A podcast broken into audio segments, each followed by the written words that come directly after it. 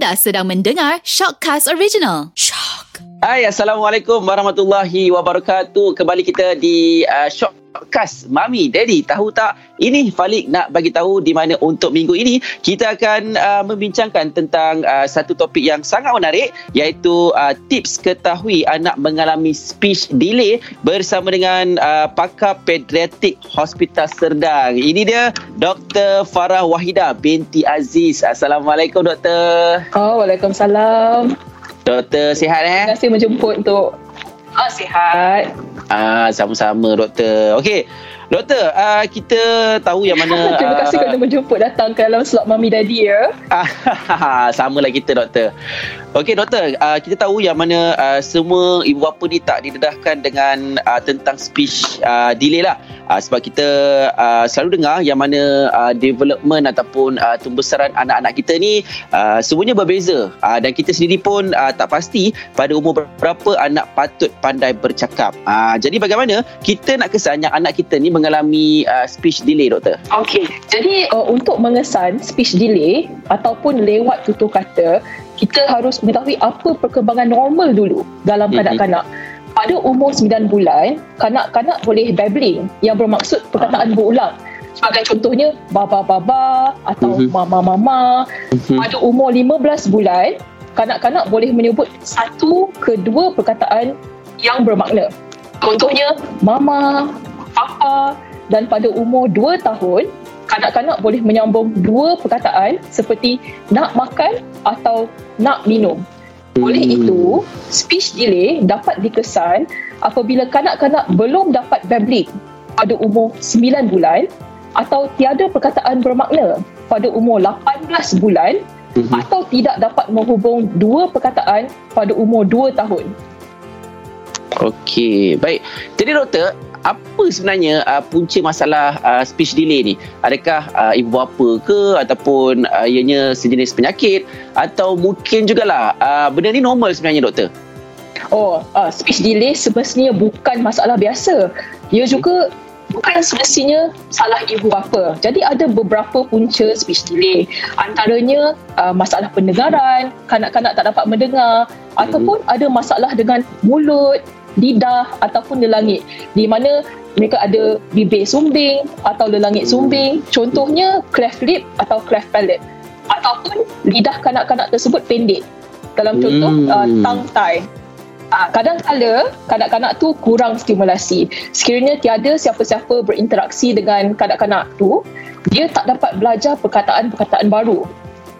Autism juga dikaitkan dengan speech delay. Tapi dalam autism, speech delay dikaitkan dengan perangai repetitif, berulang-ulang.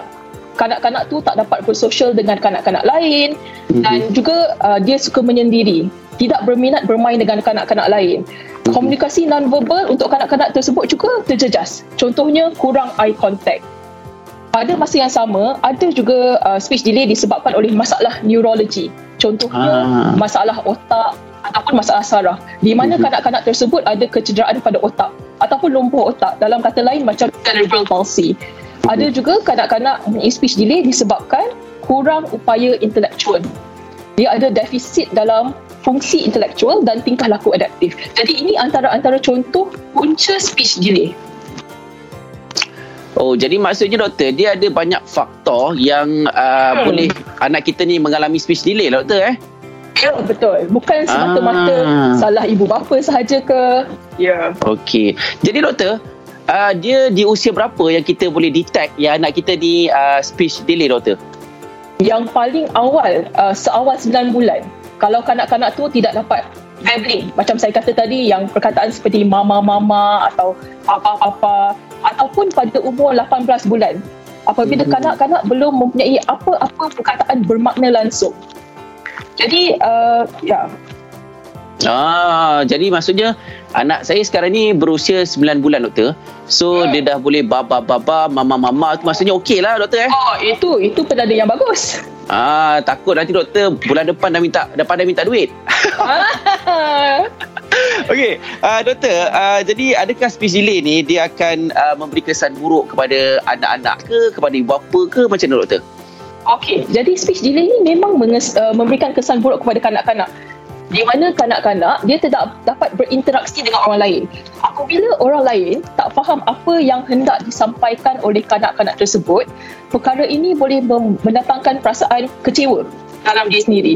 Ini pun boleh mengimpak kebolehan kanak-kanak tersebut membuat kawan. Lepas tu dia akan rasa kurang uh, rasa letak diri, rasa kurang yakin. Selain daripada itu, speech delay juga dikaitkan dengan masalah lambat belajar dan hmm. tidak stabil emosi apabila kanak-kanak itu semakin besar. Oleh itu, semakin awal speech delay dapat dikenal pasti, semakin awal intervensi dapat diberikan dan hasilnya akan lebih baik. Ah, okey. Okey, uh, doktor, let's say lah uh, kita dah detect anak kita ni speech uh, delay. So macam mana hmm. kita nak merawat ataupun cara rawatan ni bagaimana doktor? Jadi uh, untuk speech delay, pertama sekali kita kena dapatkan penilaian daripada doktor pakar kanak-kanak dahulu. Hmm. Uh, jadi pakar kanak-kanak tu akan bertanyakan soalan spesifik mengenai sejarah kelahiran, penyakit keturunan dalam keluarga, perkembangan, perangai dan interaksi kanak-kanak tersebut. Selain itu, pemeriksaan menyeluruh akan dibuat dan ini termasuklah uh, pemeriksaan telinga, pemeriksaan mulut, lelangit, lidah, dan juga pemeriksaan sistem saraf pusat untuk mengenal pasti punca speech delay dahulu.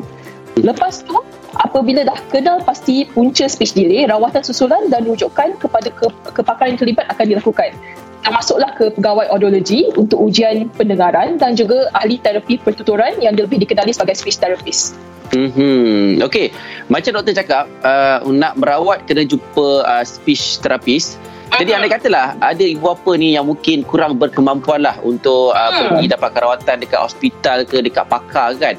Jadi ada tak doktor uh, antara aktiviti yang boleh anak-anak kita lakukan untuk uh, mengelakkan ataupun orang kata uh, merawatlah speech delay ni? Ah, sekiranya uh, ibu bapa tak dapat membawa anak pergi speech therapist, uh, satu benda yang ibu bapa boleh buat adalah meningkatkan interaksi dan bercakap dengan anak di rumah. Boleh membacakan buku cerita kepada kanak-kanak dan menceritakan kisah-kisah yang senang dipahami. Selain daripada itu, boleh juga menggunakan lagu kanak-kanak dan juga puisi kanak-kanak untuk dinyanyikan bersama-sama dengan anak. Untuk menguatkan otot-otot untuk bercakap, boleh membuat aktiviti seperti menghirup menggunakan straw dan Aha. meniup belun. Ah, okey. Itu kiranya antara aktiviti yang orang kata uh, tak menggunakan kos yang tinggi ataupun tak guna modal yang tinggi, ah, doktor eh. Betul. Ya. Yeah. Uh, jadi maksudnya kat sini uh, bercakap dengan dia dan melakukan aktiviti yang mudah lah doktor eh. Hmm, betul. Okey, baik. Doktor, mungkinlah ada ibu bapa kita ni uh, yang merasakan yang uh, mereka ni dah banyak kali dah berborak dengan anak-anak kita. Uh, tapi adakah borak dengan anak dah memadai dan ada uh, ada tak antara tips yang uh, lebih spesifik lah untuk ibu bapa bercakap dengan anak ni? Uh, yelah kadang-kadang tu, yelah ibu bapa hmm. kan doktor kan, kita bercakap, bercakap, bercakap tak ada respon. So hmm. mungkin ada cara yeah. lain doktor? Okey, uh, jadi untuk ibu bapa, bila kita ber- berborak dengan anak, dia kena berborak dengan tujuan kena tanyakan soalan dan berikan eye contact dan juga perhatian sepenuhnya apabila bercakap dengan kanak-kanak tersebut. Menjawab dan yang paling penting, ibu bapa harus banyak bersabar apabila berurusan dengan anak yang ada speech delay. Mm-hmm. Uh, antara tips yang saya boleh berikan adalah supaya ibu bapa cakap dengan ayat yang pendek yang mudah difahami oleh anak dan mengelakkan baby talk. Contohnya makan tetapi di sebaliknya sebut mama. Ah. tetapi dia sebut bom-bom ah dan uh, sebagainya. Hmm.